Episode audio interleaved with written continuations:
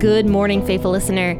You are listening to the Bible Explained podcast, where the Bible gets explained. So grab your cup of coffee and stay tuned as we read through the book of Deuteronomy.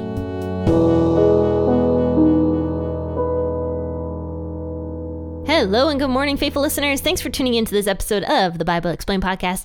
And I'm so excited that you chose to tune in on this lovely, lovely Friday morning to discuss the scriptures with me and to share a cup of coffee with me also. So tell me what you are drinking. I actually went out to dinner with a friend a couple days ago. And it was very funny because we both ordered coffee for with our meal. And my friend like put so much creamer in it. She used up the entire like container of creamer that was like sitting on the uh the table there and she put it like all the sugar packets in it too. And I'm just like that's not even coffee. Like what are you drinking there? And like the coffee that she made out of it was white. It was white. And I was like, how do you drink that garbage?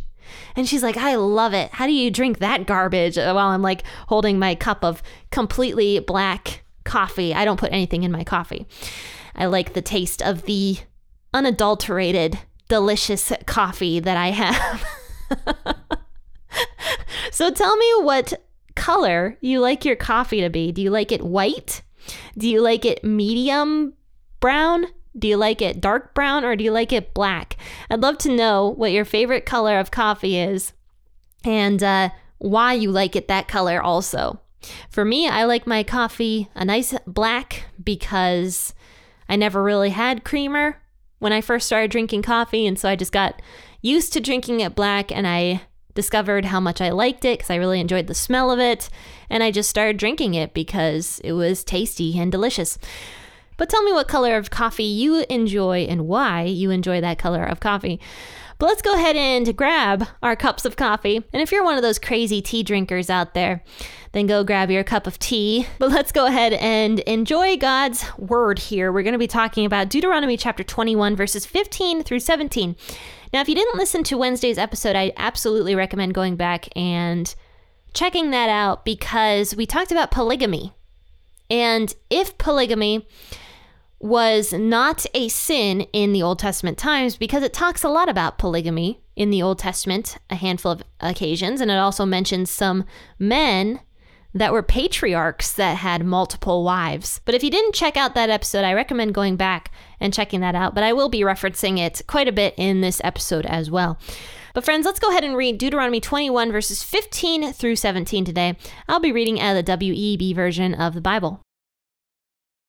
If a man has two wives, the one beloved and the other hated, and they have borne him children, both the beloved and the hated, and if the firstborn son is hers who is hated, then it shall be in the day that he causes his sons to inherit that which he has, that he may not give the son of the beloved the rights of the firstborn before the son of the hated, who is the firstborn, but he shall acknowledge the firstborn, the son of the hated by giving him a double portion of all that he has, for he is the beginning of his strength. The right of the firstborn is his.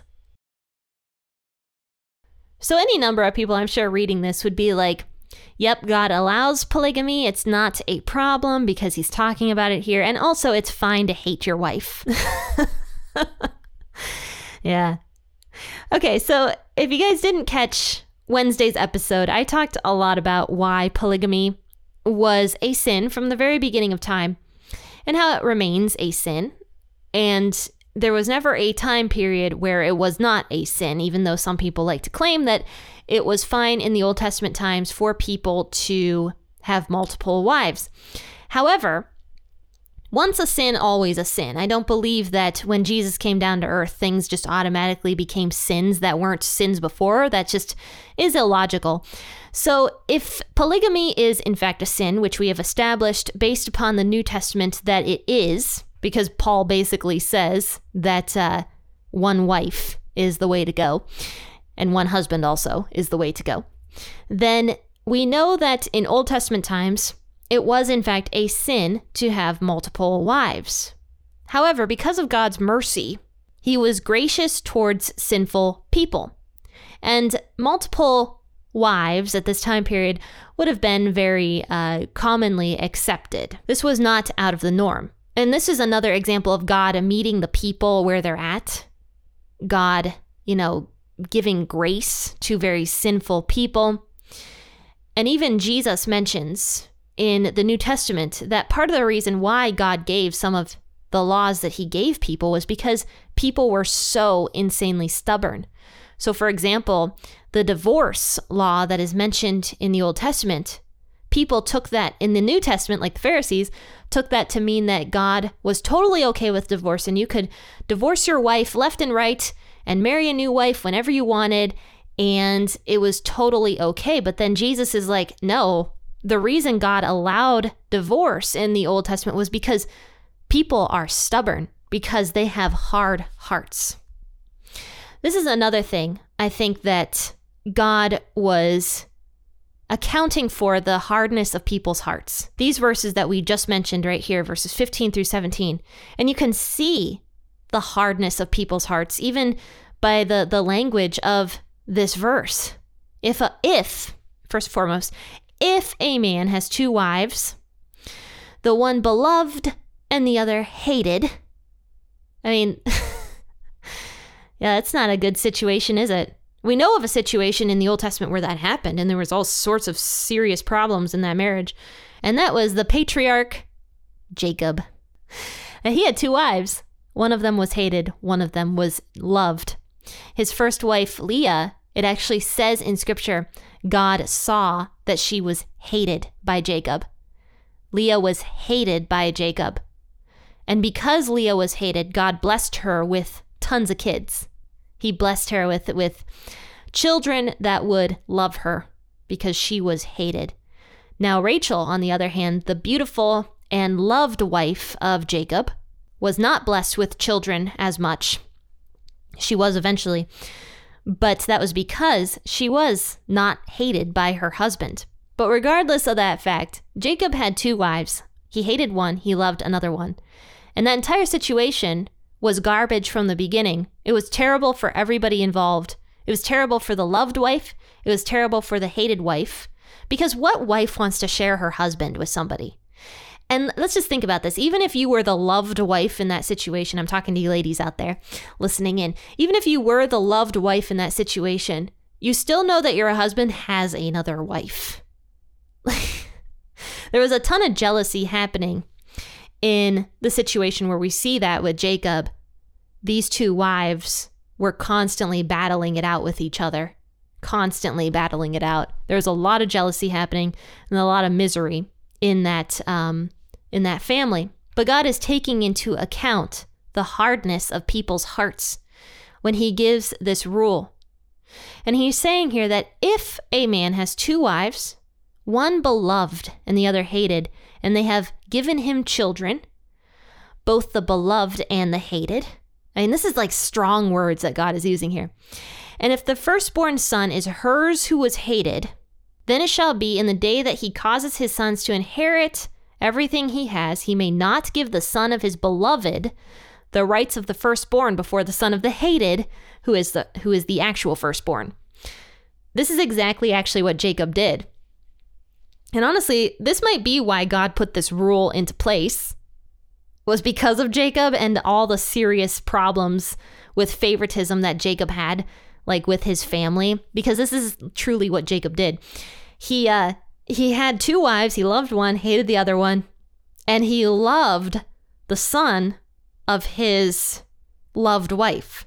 And he treated Joseph, who was the, the firstborn son of his loved wife, he treated Joseph with like so much respect and like gave him all these beautiful gifts, gave him the coat of many colors that we hear about in Sunday school. And he had so much favoritism towards Joseph that he estranged his other sons. And in a sense, he provoked his sons to extreme anger to the point where his other sons couldn't handle having Joseph around and they ended up selling Joseph into slavery. Now, of course, God ironed it all out in the end. Joseph became the second in command of all of Egypt. Egypt had a booming period of time where they became very successful because of Joseph. But if Jacob had not done that to his sons, if he had not shown favoritism towards Joseph, he wouldn't have provoked his other kids to this extreme anger. And I'm not saying that it was fully Jacob's fault that the sons did this terrible thing to Joseph. It's not completely because these sons also had a choice of their own to make. They could have chosen not to do this to, to one of their brothers. But Jacob did play a role in allowing that to happen due to his favoritism of one of his sons. So God is nixing this, and he's saying that you don't favor one son just because you love that wife better. You don't favor her son as compared to the other. In fact, the son of the hated, who is the true firstborn, and I mean, we can go into firstborn um, rights again. Basically, the firstborn was the the son that would inherit everything and become the next leader of that family. And these families were huge for the most part because this would be like all the uh, siblings and all the uh, you know the the cousins and whoever else was living under that roof. The firstborn would be in charge of basically all of them. In a way, he'd be like the chief. So that was the role of the firstborn son. He had a huge responsibility growing up and inheriting all of that responsibility. But with that responsibility came basically a lot of possessions from the father the father would grant the firstborn son with more so that he could actively dole out his duties. And then the other sons would be given less, but they'd still be given an inheritance and probably a, a decently hefty one. But the firstborn son would get the majority of all of it. But it says here that if the firstborn son is the son of the wife that is hated, that does not give the man the right to completely ignore that son. Because in the end, God is really the one who establishes the title of the firstborn son. So it is not this man's right to decide in his home who is going to be the firstborn son.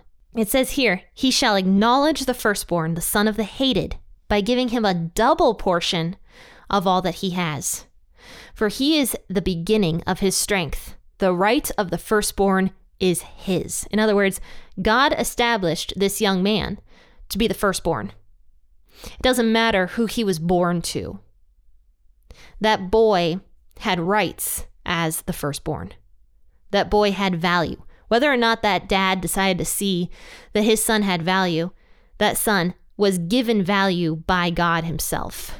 And so God is telling this dad here with this hard heart who decided to go out and marry two women, despite the fact that that was not the design of marriage, you better respect the children that I have given you. And he says, You're going to give a double portion to the son that you decide you don't like, because that is my inheritance towards that son. We know that everything that we have is what God has given us. Every single thing that we own, everything that you own, everything that I own, was given to me by God though God gives us control over a lot of it and we can do some things with it and we can do things that we want to do with it, that doesn't necessarily mean that we can just do whatever we want with it without thinking about what God wants us to do with it. Does that make sense? I feel like I just rambled there. I hope that made sense.